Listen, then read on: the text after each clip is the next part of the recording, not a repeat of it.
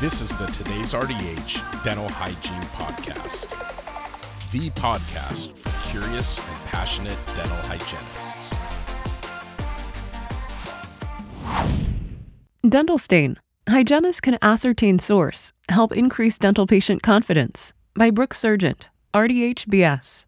I think it's safe to say that most dental hygienists loathe extrinsic dental stains. Personally, nothing haunts me more than working relentlessly to remove tenacious stain. Despite the pleasing satisfaction of accomplishment once the mouth in our chair is stain ridden, the task is one I can go my entire career without ever having to repeat. On the contrary, intrinsic stain ails most everyone, dental professionals and patients alike. It's second nature for us to retain the desire to help our patients achieve a confident smile. Dental professionals must first determine the etiology of the stain, and secondly, determine the course of treatment. Considering this topic is addressed or treated daily, I think it would be interesting to delve into the world of stain and refresh our memories. Back to the basics. The normal color of teeth is determined by the blue, green, and pink tints of the enamel, and it's reinforced through the yellow of the brown shades of the dentin beneath. However, this natural color can be affected by various stains. Dental stains are broken into two main categories. Intrinsic stain.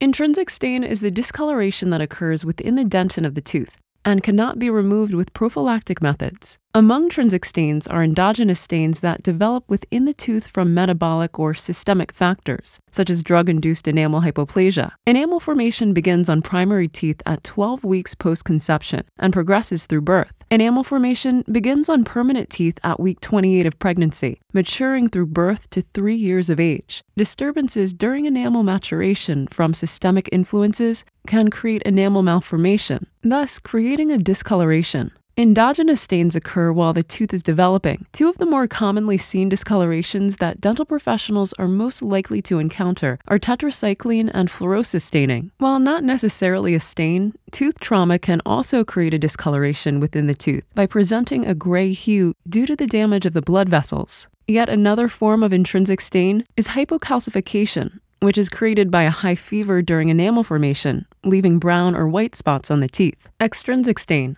Extrinsic stains are found on the external surfaces of the tooth and can be removed manually, whether with toothbrushing, scaling, or polishing. This category of stain is created by exogenous stain, an external stain most often induced from poor dental hygiene, beverages such as coffee and tea, and tobacco habits. Unfortunately, some extrinsic stains can also be intrinsic as well. For example, smoking tobacco creates both forms of stain, as the nicotine is slowly absorbed into the tubules of the enamel, thus creating a discoloration from within, as well as leaving an extrinsic stain on the surface. Extrinsic stains are also classified as metallic and nonmetallic. Nonmetallic are those absorbed onto the tooth's deposits, such as plaque. They generally are comprised of tobacco, beverages, dietary components, and mouth rinses such as chlorhexidine. A form of bacteria within the nonmetallic classification is called chromogenic bacteria, color producing bacteria, also responsible for staining. Chromogenic bacteria staining is commonly seen on the cervical regions of the tooth,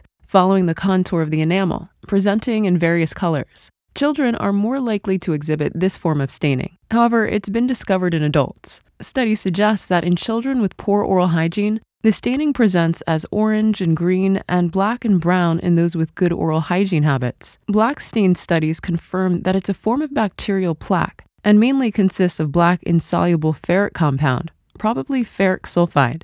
The betel plant is a popularly used plant in Indonesia for both medical and dental purposes. The betel leaf is commonly chewed to treat halitosis, thrush, and dental pain, among other medical purposes. Due to the tannins found in this plant, a red black hue is deposited on the enamel. Metallic stains are created from exposure to metallic salts, such as the black stains from iron supplements. Mouth rinse is also subject to metallic staining, dependent upon the ingredients. Rinses that contain stannous fluorides often create a golden brown stain, unless the stannous ion is stabilized with zinc phosphate technology that inhibits oxidation, preventing staining. Yet another form of extrinsic stain comes from the ever popular sport of swimming. Swimmer's calculus is the term for the staining that competitive swimmers often exhibit from the frequent exposure to chlorine. Chlorine is used to eliminate or kill harmful microbes, such as viruses that may exist. The chemical element elevates the pH levels of the water above the pH that's found in saliva. This causes the salivary proteins to break down faster, creating the perfect environment for organic matter to deposit on the teeth and causing stain.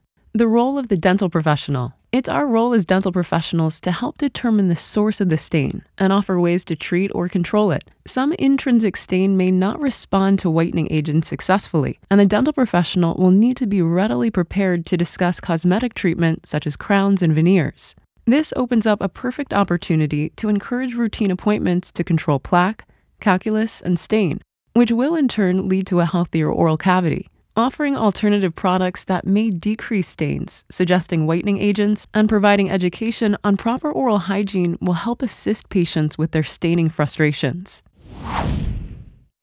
Thank you for listening to the Today's RDH Dental Hygiene Podcast. Subscribe on Apple Podcasts, Google Podcasts, Spotify, Stitcher, or wherever you listen to your favorite podcasts.